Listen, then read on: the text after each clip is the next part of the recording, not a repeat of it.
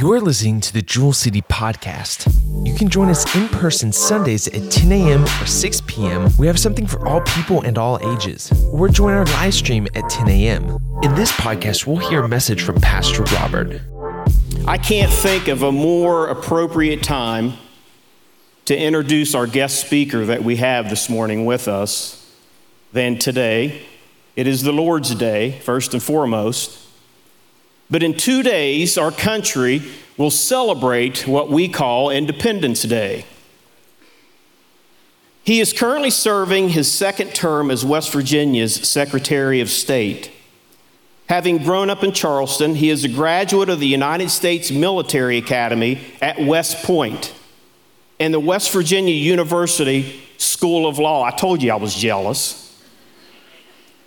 He holds two master's degrees one in international law from the University of Virginia, and one in international military law from the Army's Judge Advocate General's School.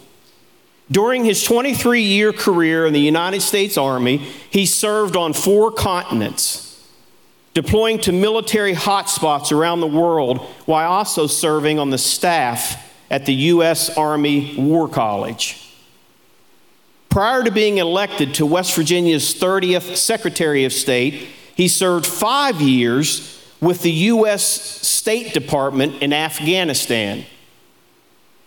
Since taking his oath of office on January 16, 2017, he has been recognized throughout the country for his innovation in cybersecurity, secure online voting, election preparation, and user friendly business registration and licensing. In addition to his duties, as the state's chief election officer, he also serves as the state's chief business official. Today in West Virginia, there are more than 143,000 for profit and nonprofit entities licensed to do business within the mountain state. He is a sixth generation West Virginian. Both he and his wife, Debbie, grew up in Kanawha Valley. They are parents of four grown children, two sons and two daughters, of all of whom are serving or who have served in the U.S. military. They are the proud grandparents of seven grandchildren. In November 2020, he was reelected to a second four year term as Secretary of State.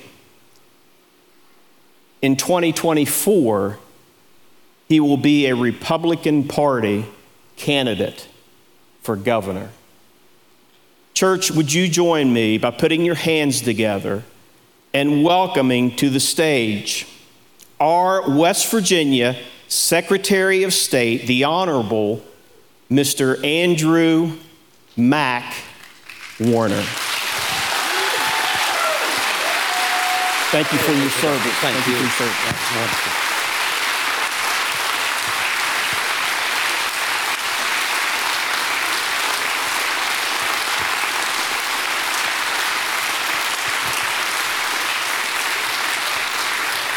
Well, that, that's one way to get a standing ovation. Make everybody stand up before they do the introduction, but I thank you for that.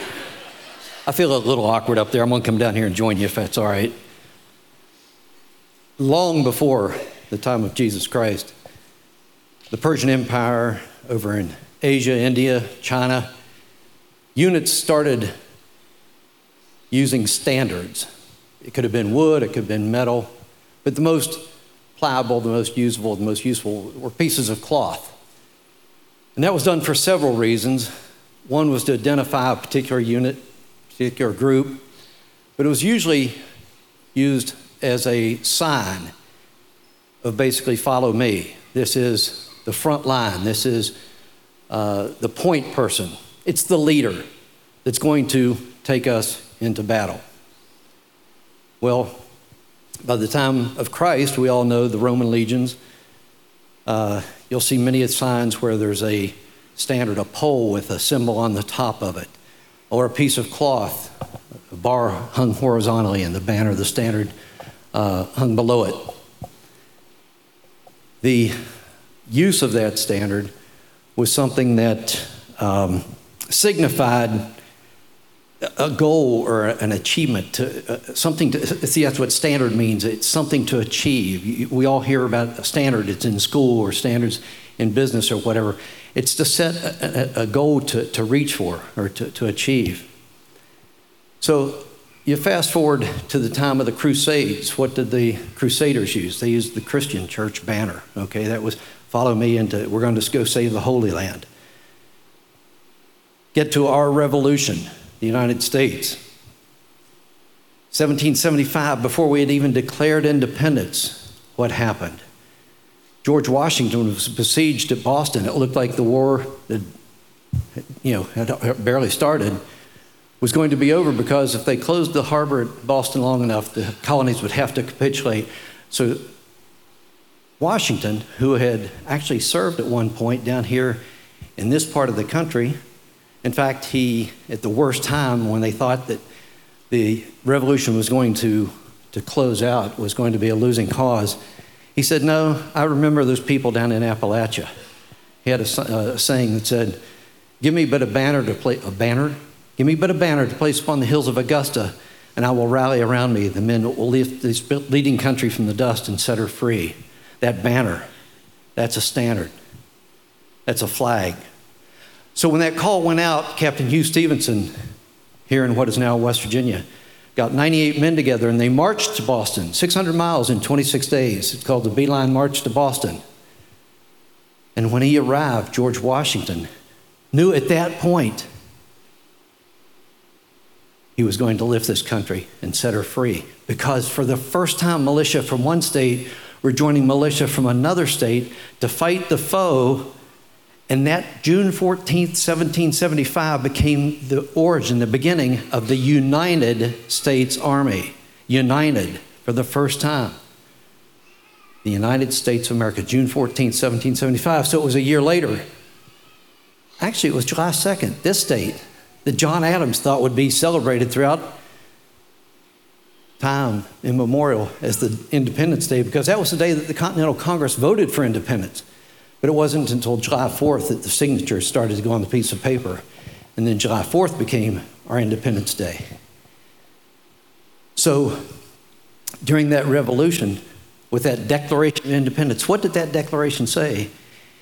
It said, We hold these truths to be self evident that all men are created equal, that they are endowed by their Creator with certain inalienable rights, that among these are life, liberty, and the pursuit of happiness. You heard us singing about it this morning.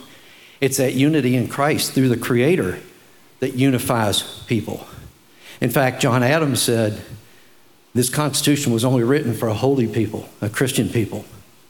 It's not written for any others. If you can't abide by the Christ rules and guidelines, then you're not going to hold yourselves together any other way. So that unifying force of Jesus Christ, of a creator, that's what's unifying this nation. And so in 1777, a woman named Betsy Ross was given the task of putting together that, that flag. Now, there's different versions as to who created it, who designed it, but it's pretty sure that she probably was the one who was given the mission to sew it together. Now, it wasn't always like we see right over here, all right? In fact, it started with the 13 stripes representing the 13 original colonies, 13 original stars to represent those colonies. But in 1794, Kentucky and Vermont came into the Union. And all of a sudden we had 15 states. So what are we going to do? So they went to 15 stripes and they went to 15 stars. And then as more and more states started to come online, they thought, this is going to get pretty cluttered here. So they went back to the 13 stripes, but every time a state was added, then they would add a star. And it wasn't always a five pointed star. At one point, it was a six pointed star. So you can see there were variations that were going on depending on the circumstances of the, of the time. Well, let's fast forward to the Civil War. Now, remember what I talked about the unity. Well, the southern states were all about states and states' rights. So when they marched into battle, they just carried the state flag or the unit flag. When the Union marched into battle, they had the unit designations, their flags, but it was always under the United States flag. They marched because that that state was fighting for a union, a cause, all right? And so we talk about the high water mark of the Confederacy. We're talking July 3rd, 1863. So just a day tomorrow, 160 years ago, was the Battle of Gettysburg. And what happened there? The V shaped form, formation of Pickett's charge heads toward um, the, the Union uh, stronghold, and they actually broke through. The Confederate flag, the Alabama Confederate flag that you're so familiar with, actually broke through the, the stone wall. But then Michigan and other states came in from the flanks to reclaim that wall, to, to regain the, the stronghold. I want you to listen to this. Four different Confederates, first a sergeant was shot and killed, then a private picked up the banner and kept it going. He was shot. A colonel picked up the flag and carried it up to the wall. He was shot and killed. And finally, a lieutenant. He, before he died, he handed that flag to a lieutenant. And the lieutenant went across the wall. But a private Sherman from the Michigan uh, militia put him at bayonet point and said, Turn over that flag, or I want to run you through with this bayonet. And the lieutenant turned over the flag. Folks, it's always been a dishonor to lose your colors in battle, to turn over that standard, to turn over that banner. But at the point of death, he turned it over. That private from Michigan was given a Medal of Honor, our nation's highest award for capturing that Confederate flag. And just 15 days later, at Fort Wagner, South Carolina, another Medal of Honor was given. It was given to the first black soldier, a Sergeant William Carney. And for what? He didn't let the standard touch the ground. The United States flag was being carried, the standard bearer was shot and killed. But before the flag touched the ground, Sergeant William Carney caught that flag, that banner, held it high, designating this is the way that we're going to take this forward. And as he marched forward, he got shot himself several times, but he kept that flag flying for his patriotism and honor and doing his duty. He was given the first Medal of Honor to a black soldier in the nation's history. You see what this standard means? You see what this banner means to us? Well, I'm going to take you back to 1812, Battle of 1812. See, it wasn't the War of Independence that that became the standard bearer for America that it means like it means today. Because in 1814, again, it looked like we were about to lose the battle to, in the Second War to Britain. And you heard mentioned earlier, Francis Scott Key was a lawyer in Baltimore, and he was assigned the duty of going aboard the British ships to negotiate a prisoner exchange. And when he went aboard, the admiral agreed, okay, we're going to do a one for one swap of prisoners. And he went down below, Francis Scott Key did, and saw all these soldiers and sailors in chains beneath the hold. And he told them, Tonight you're going to be free. I've just negotiated your release. And there were cheers that went up. And he went back up, up top to negotiate the actual unlocking of the chains and the prisoner change. And at that point, the admiral said, uh, There's been a little um, communication here, and we're not going to actually release them tonight. We're going to release them tomorrow because by that time it will be academic. And Francis Scott Key said, What do you mean? And the British admiral said, Well, look behind you. And as he looked behind, here were hundreds of specks out on the horizon. These were British warships coming in to bomb Fort McHenry. And what was the signal? See, Francis Scott Key said, You can't do that. There are women and children in Fort McHenry. You can't kill women and children. And the British admiral said, Well, We've left them a way out. All they have to do is they have to lower that flag. And if they'll just lower that flag and capitulate, then that means that they have surrendered. The British in control and we won't bomb the, the fortress. Well, Francis Scott Key went down and told the prisoners below. And those ships kept coming and coming. And at about dusk, the barrage began. They started shelling Fort McHenry because the Americans would not lower that flag. And so throughout the night, the bombardment con- continued. 1,500 shells. We're not talking a light bombardment, we're talking 1,500 shells were thrust at Fort McHenry to try to get them to put down that flag. Time and time again, the reconnaissance said there were direct hits on that flag, but the time the next bomb would go off and light up the air, they would see that that banner was still flying. And the British admiral couldn't understand it. And he said, You Americans, what, what is wrong with you? Don't you see the power of the most powerful army? and navy in the world coming at you and you won't surrender? And Francis Scott Key looked at him and said, You don't know the American Christians. They would rather die on their feet than live on their knees. And so throughout the night, this continued. And at dusk, the prisoners down below were saying, Is it still up? Is it still up? What tell us about the flag? And the next bomb would go off. And then the sunrise came up, and Francis Scott Key looked out and said, Yes, it's still flying. It's still flying. We're still free. We're still a free country. And at that point, he penned the words that we're all so familiar with, okay?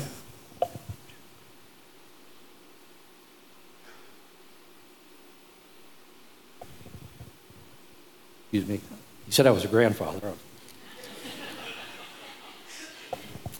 Oh, say, can you see by the dawn's early light what so proudly we hailed at the twilight's last gleaming, whose broad stripes and bright stars through the perilous fight, or the ramparts we watched, were so gallantly streaming?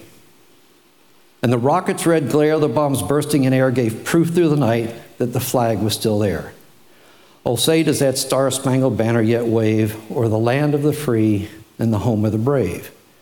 We all know that because we sing it at ball games and other times. I hope now the next time you hear it, you're going to think of it in a slightly different uh, way than you did before. But here's what I want to read, and that's the fourth verse. Okay? Oh, thus be it ever when free men shall stand between their loved home and the war's desolation. Blessed with victory and peace, may the heaven rescued land praise the power that hath made and preserved us a nation. Then conquer we must when our cause is just, and this be our motto in God be our trust. And Star Spangled Banner uh, in triumph shall wave, or the land of the free and the home of the brave. I don't know if you've ever paid attention to that fourth verse. We get back to that unification in Jesus Christ our Lord, our Creator. It's in our national anthem. We talked earlier about Francis Scott Key and his devotion uh, to Christ. So now you start to understand about what this banner, this red, white, blue, this star spangled banner, this, this standard for America, why it means so much to us. It's why we put it over the coffins of those who have given the ultimate sacrifice for this country. Right before we sent off uh, soldiers to World War I, uh, Woodrow Wilson declared June 14th Flag Day. It was then in 1950s, uh, Eisenhower uh, gave, it, gave a contest. Basically, we had had two new uh, states enter the Union. And how were we going to design the flag, the stars? And it was a young high school boy that developed what we now know as uh, the canton with the 50 stars. For the project that he turned it in, his teacher gave him a B. But after Eisenhower said, we're going to adopt that as our national uh, flag, that changed it to an A. So the, the, the guy got his just rewards there. In the 50s, during the Korean War, at Kunu-ri, the engineer battalion, the steel battalion, was about to be overtaken. The Chinese hordes had come across and they were taking over, and the, this one battalion was given the duty of hold the line as long as you can so the rest of us can retreat in safety. That unit held the line as long as they could, and at the last moment, the colonel said, Burn the colors. Now, you, you would think that that was like the ultimate desecration of the flag, but he said, I'm not going to have that flag taken as a war trophy for the Chinese that are murdering people. So they burnt the flag. And so every year now, the Corps of Engineers has the ceremonial burning to remember what a flag, what a standard means to a unit, to a country, and why you must treat it res- with respect at all time. Interestingly enough, when a flag becomes tattered and torn, the proper way to dispose of it is to burn the flag. So, what I'm going to do at this point is call on a volunteer to come down, and we're going to uh, sh- properly show you how to fold and, and treat a, a flag. So, Gibby, if you would, come on down, please.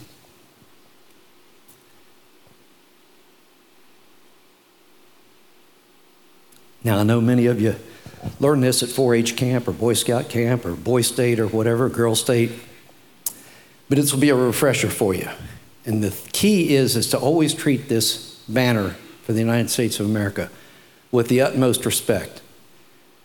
So it's only to be flown from sunup to sundown unless it's properly illuminated at night. It's not to be flown in inclement weather unless it's like one just like this. It's a nylon that's made for inclement weather. The reason for that, if you get this heavy cloth and it's flown in a storm, it gets ripped apart. And so only fly, let something fly in inclement weather if it's properly made uh, and suitable for that. It's never to touch the ground.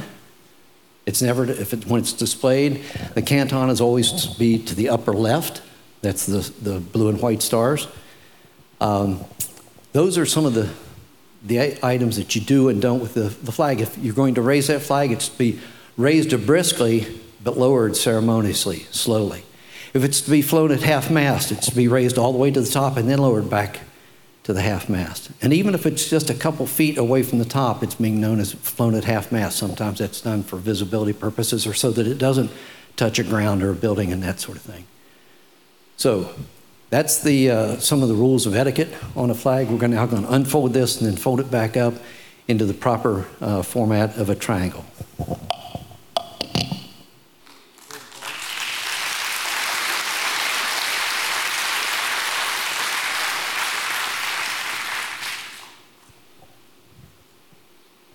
So when done properly, you don't see any of the red or the white. It's just the blue and the, the stars that remain um, seen.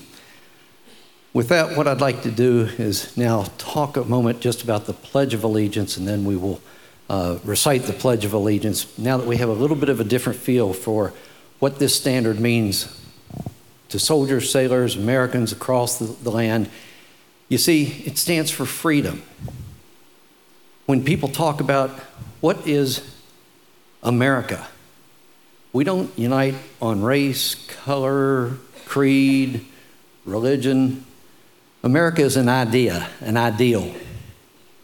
And to give you a contrast, sometimes you have to look at the other side before you understand what we honor and respect the most.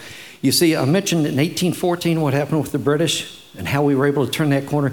You see, it was 1815 when the British were fighting Napoleon at Waterloo. See, Napoleon had ravaged the countryside in Europe, gone back and forth and taken control of much of Europe. And the Germans who had suffered at the hands of Napoleon said, Never again. We have to unite. See, they hadn't united yet as a nation, it was a bunch of city states and fiefdoms. And they said, What is a German?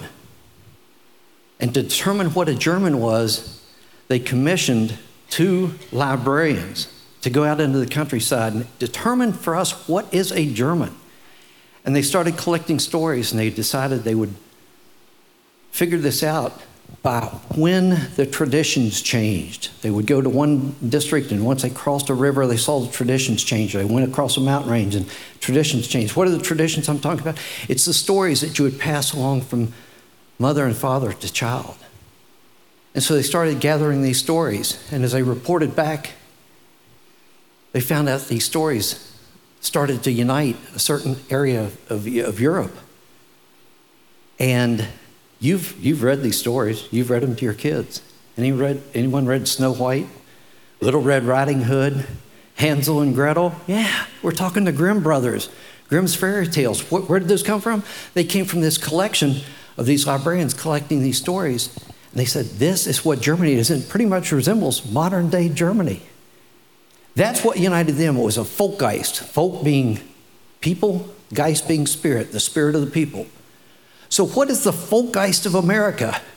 I go back to that Declaration of Independence because the lines we all are familiar with, endowed by their Creator with certain inalienable rights and so forth, it's the next lines that in the job that I hold are so important that to secure these rights, governments are instituted among men, deriving their just powers from the consent of the governed and that when any form of government becomes destructive of these ends, it is the right of the people to alter or abolish it.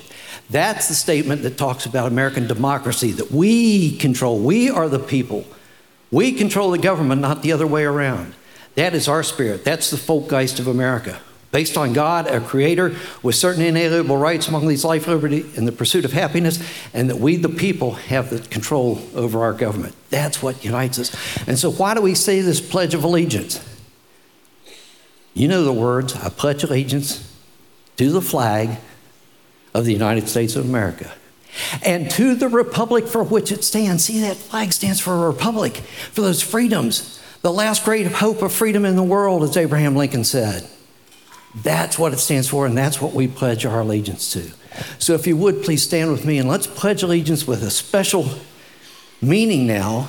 And, folks, there's no comma between under, before under God, okay? Let's just say it without that pause in between there because we are one nation under God. All right, repeat with me. I pledge allegiance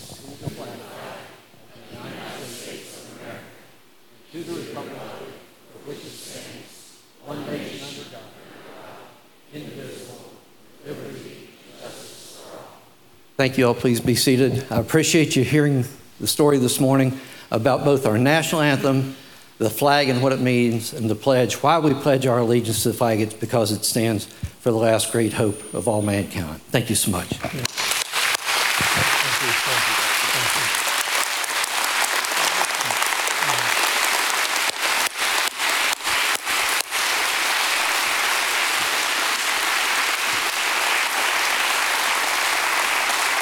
Amen.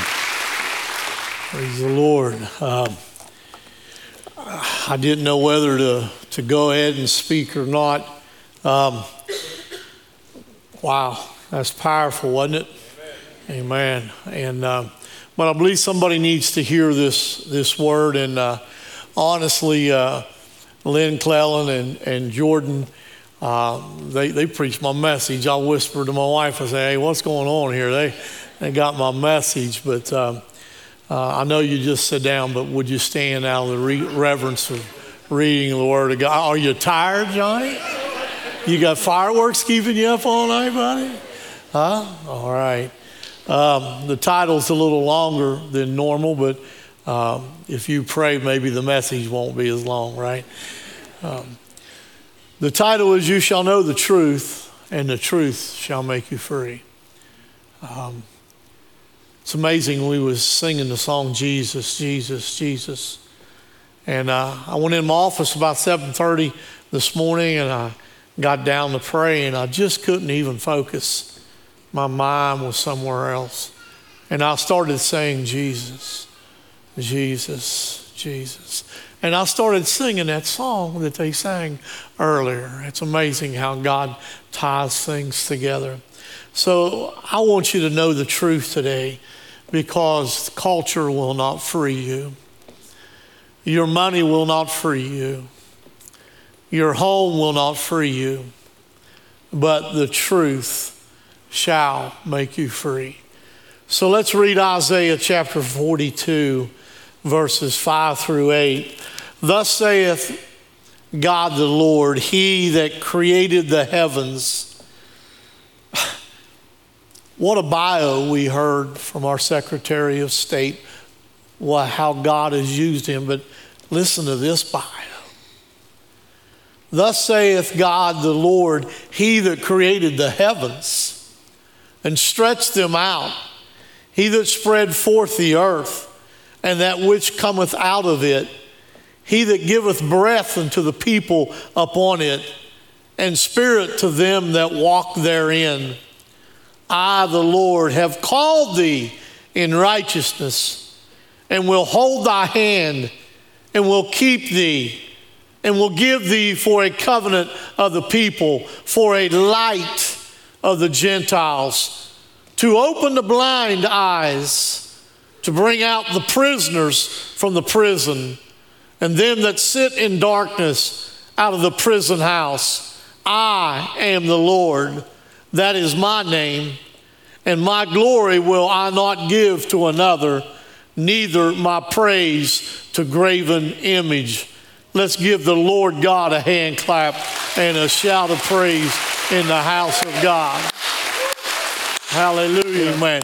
Let me, uh, I want to preach from Isaiah, but let me jump uh, to a couple other scriptures real quick, and then I'll try to tie it together. Romans chapter 8, verse 1 There is therefore now no condemnation to them which are in Christ Jesus, who walk not after the flesh, but after the Spirit. So now let's jump down to Romans chapter 8, verse 5. For they that are after the flesh do mind the things of the flesh but they that are after the Spirit, the things of the Spirit. For to be carnally minded is death, but to be spiritually minded is life, and not only life, but peace. Now let me jump over to John chapter 8, verse 31 and 32. Then said Jesus to those Jews which believed on him, If you continue in my word, then are ye my disciples indeed, and you shall know the truth, and the truth shall make you free. So I want to speak to us this morning about you shall know the truth and the truth shall make you free. In Hosea chapter 4 says, My people are destroyed for a lack of knowledge. You cannot follow anything or anyone. You've got one, and his name is Jesus. If you follow the culture, if you follow half the things that are going on in America, you will fall short of the glory of God and you will be one miserable individual. Can somebody give God a hand clap and a shout of praise?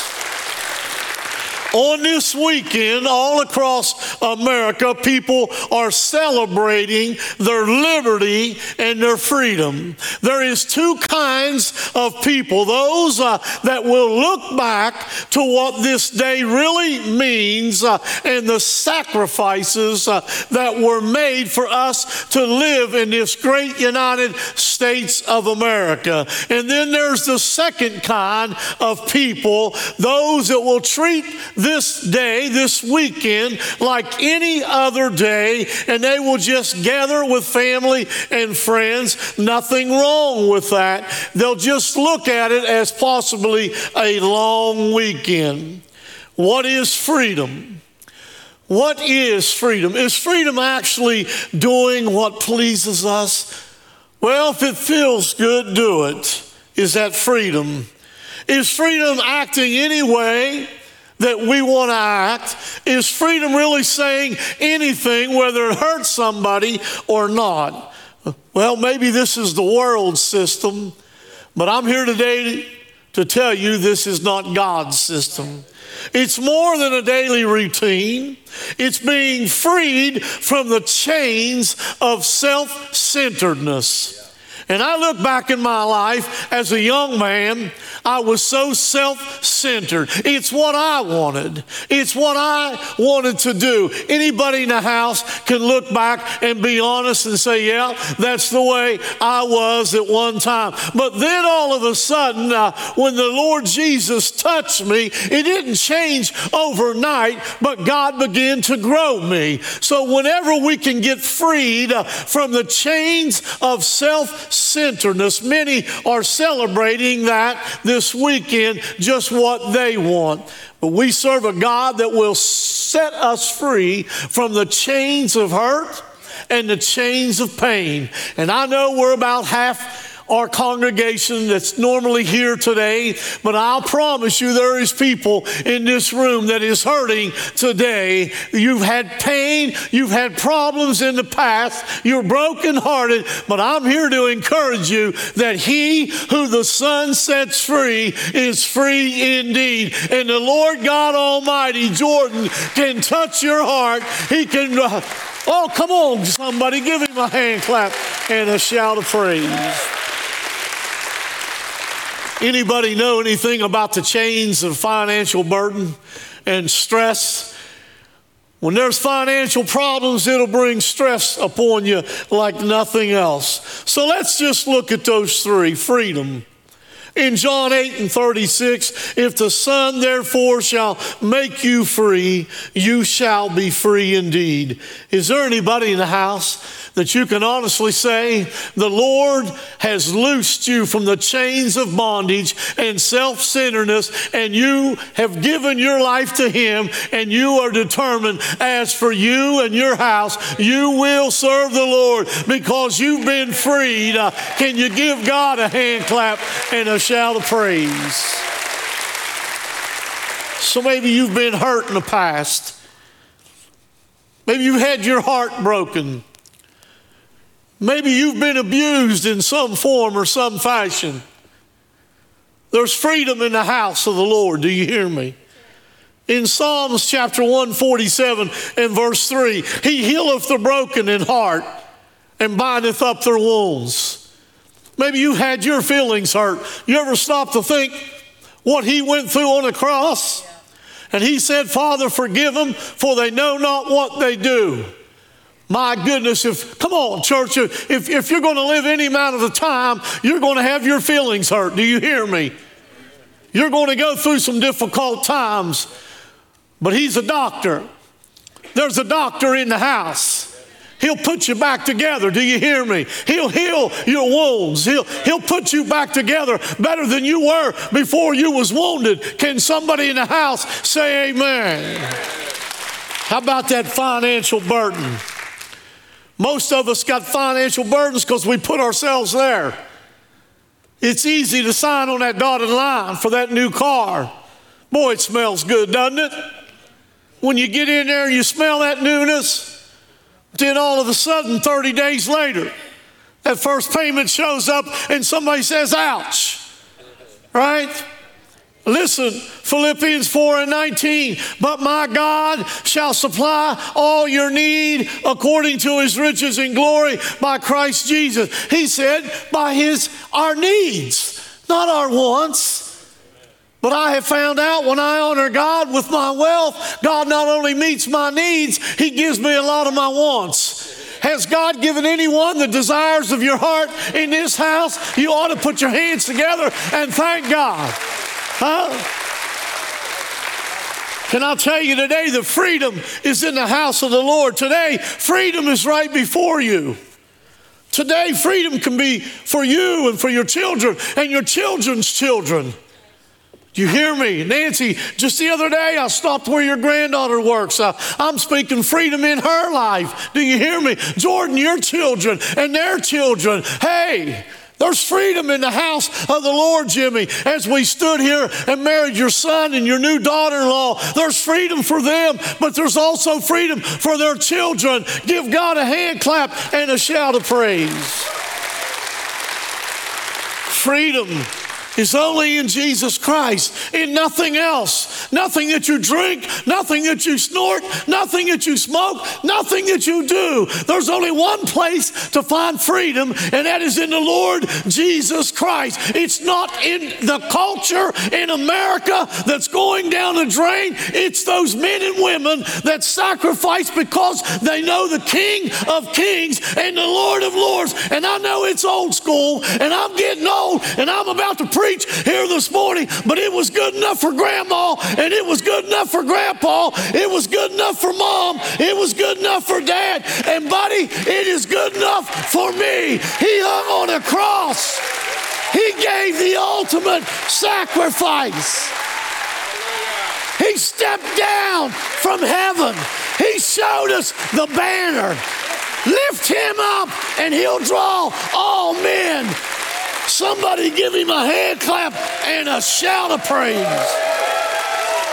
Woo! Well, Pastor, you need to slow down. We got important people in the house. I'm trying to behave myself. I'm not speaking of a fleshly freedom, I'm speaking of a spiritual freedom. My mind is not the same. My eyes don't look at the same because I've been freed. I didn't say I still don't struggle. Didn't say I'm perfect, but something changed in me. Something changed. So Isaiah begins to proclaim a new and a better way. Man, if you could leave here today and get one thing from this message, I pray that it would be stuck in your spirit that there is a better way. Look at your neighbor and say, Neighbor, there's a better way. Look at your other neighbor, the one that looks miserable right now, and say, Neighbor, there's a better way. Can, eh, can I take my time as long as I'm done about 10 minutes? huh? There's a better way. I, I've got to read it again to you. Thus saith God, the Lord, He that created the heavens. You think He might know a better way? And stretch them out, He that spread forth the earth, and that which cometh out of it. He that giveth breath unto the people upon it, He gave you. He gave you the breath that you have. And spirit to them that walk therein. Listen to this I, the Lord, have called thee in righteousness. You have been called out and will hold thy hand and will keep thee and will give thee for a covenant of the people, for a light of the Gentiles, to open the blind eyes, the spiritual eyes. I pray today that if for somebody here today that is in spiritual darkness, uh, I don't care if it's your mother that trains you up, if it's your father, if it's a grandparent, if you've not been trained up by the truth, by the word of God, I'm not saying they're not good people, but friend, this is the better way to open the blind eyes and to bring out the prisoners from the prison and then them that sit in darkness out of the prison of the house. I am the Lord, and that is my name, and my glory will I not give to another. Do you hear me? There is a better way. What is righteousness? It is having the right actions, it's having the right attitude. Go ahead and look at your neighbor and say, Neighbor, you may need an attitude adjustment. It's right relationships. it just, I can't help it. but what is righteousness, Becky? It's, it, it's having also right relationships. There's some people I just can't have a relationship with no longer. I can still be an acquaintance, Dave, but, but, but there's some people I can't hang with. Part of Christ's mission on earth was to demonstrate God's righteousness and to be a light to all nations. And, I want you to grasp this what a privilege that you and I get to help fulfill the Messiah's mission that you and I can be a light. And we can shine into somebody else's life. So, on this 4th of July weekend, there's freedom for all that will understand the words of the prophet. There's freedom for the souls of mankind. Liberty can be ours if we will let go and let God. Let go and let God. What do you have a hold of that God is not pleased with? What do you have a hold of that you can let go and let God take over in your life? Stand with me. Look at your neighbor one last time. Say, neighbor, this doesn't mean anything. God said He's calling all into righteousness. Adam, come back to the piano, please. God said He's calling all into righteousness to a new way, a better way. I laid before the Lord this morning and I prayed that God would show someone today a new way a better way. And I stood at my window as I always do and I watched cars come in and I seen different people getting out. And I prayed, Lord, touch that person, touch this individual. He said, a better way, a covenant that will open the blinded eyes, spiritually, that your eyes would be open today and bring out the prisoners from the prison. You don't have to be locked up in a federal institution to be locked up in a prison. And I'd say at some time or another, we've all been locked up in some kind of darkness, some kind of prison. He says, Those who sit in darkness from the prison house I'll call.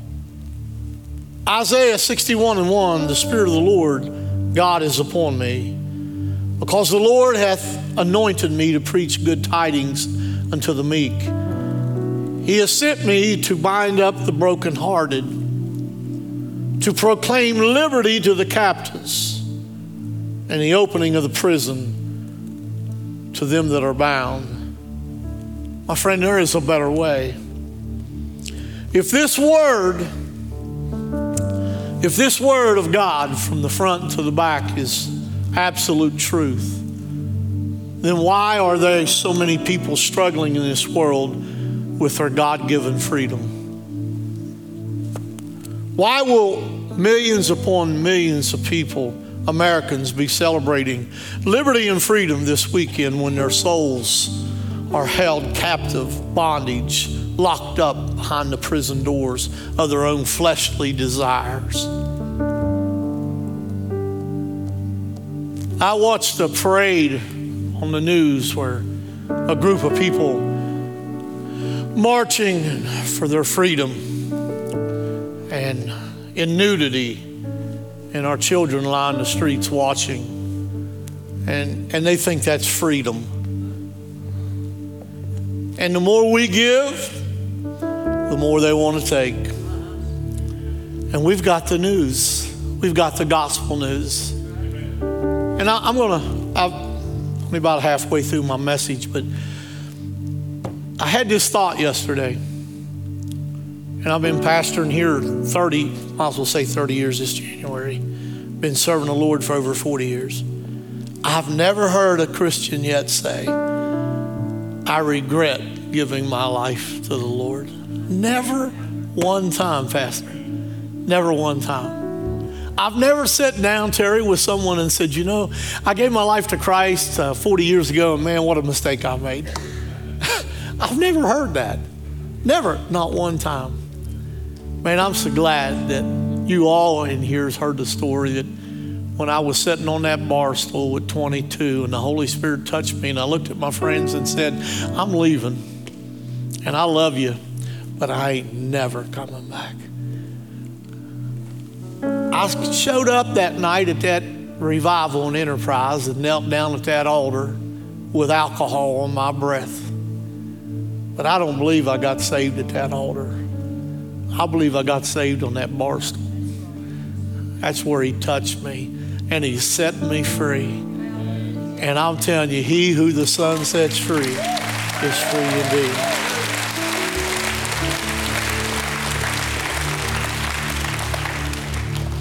July 4th is Tuesday, and all across America, people will be celebrating and woo, look at that firework. And this is another thought that came to my mind. Whoo, look at that firework. And then what are you doing? You're waiting on the next firework.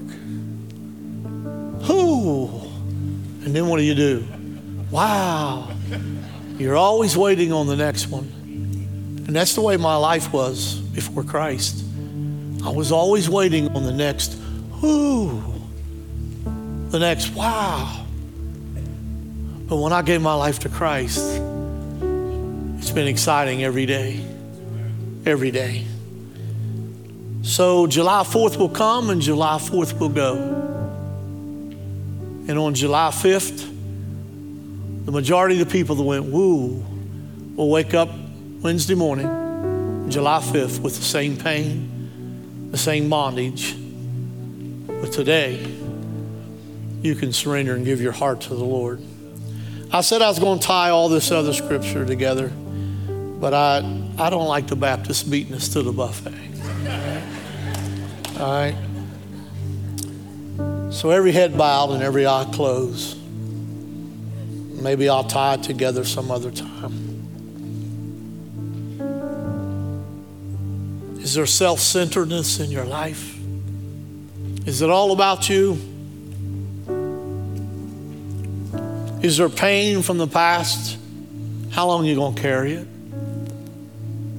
The Word of God said the truth. When you know the truth, it'll set you free. And whatever you've experienced in the past, you don't have to walk around with your head down. Because Paul said, no condemnation. Once you give your life to Christ, you, you don't have to look back. Today, I'm so glad that He's in the house. Would you give your life to Him? I want to give a little different invitation at first. If you're here this morning and you know the Lord Jesus as your personal Savior, but there's some hurt in your life, in your life, excuse me. There's some pain in your heart. You like to let it go. Would you hold your hand up high?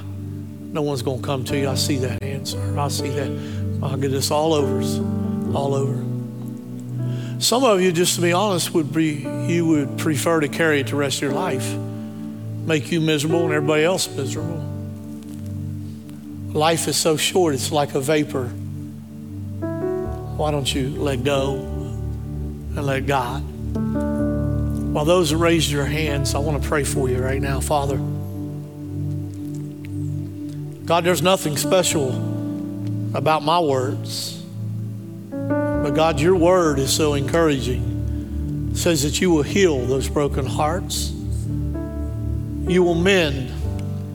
You will take away the pain, take away the fear. Lord, I ask you to do a work in your people here today. I ask you to touch their hearts, God. As every head is bowed and every eye is closed, is there one? And I'll not come to you. But you'd like to give your life to Jesus. You'd like to ask God into your life and ask Him to forgive you of your sins. Right where you're at again. I'm not come, I'll not come to you. I'll not single you out, but would you slip your hand up high and say, Today, Pastor, right here, I'd like to give my life to the Lord. Is there one? Is there one here this morning that would be honest? Then, as Adam begins to sing, why don't we gather around the altar as we always close every Sunday, around the altars or down the aisles, and feel free. If you raised your hand this morning that there's some hurt and there's some pain in your life, would you come forward and just give it to the Lord? Thank you for listening to the Jewel City Podcast. You can join us in person Sundays at 10 a.m. or 6 p.m. We have something for all people and all ages. Or join our live stream at 10 a.m.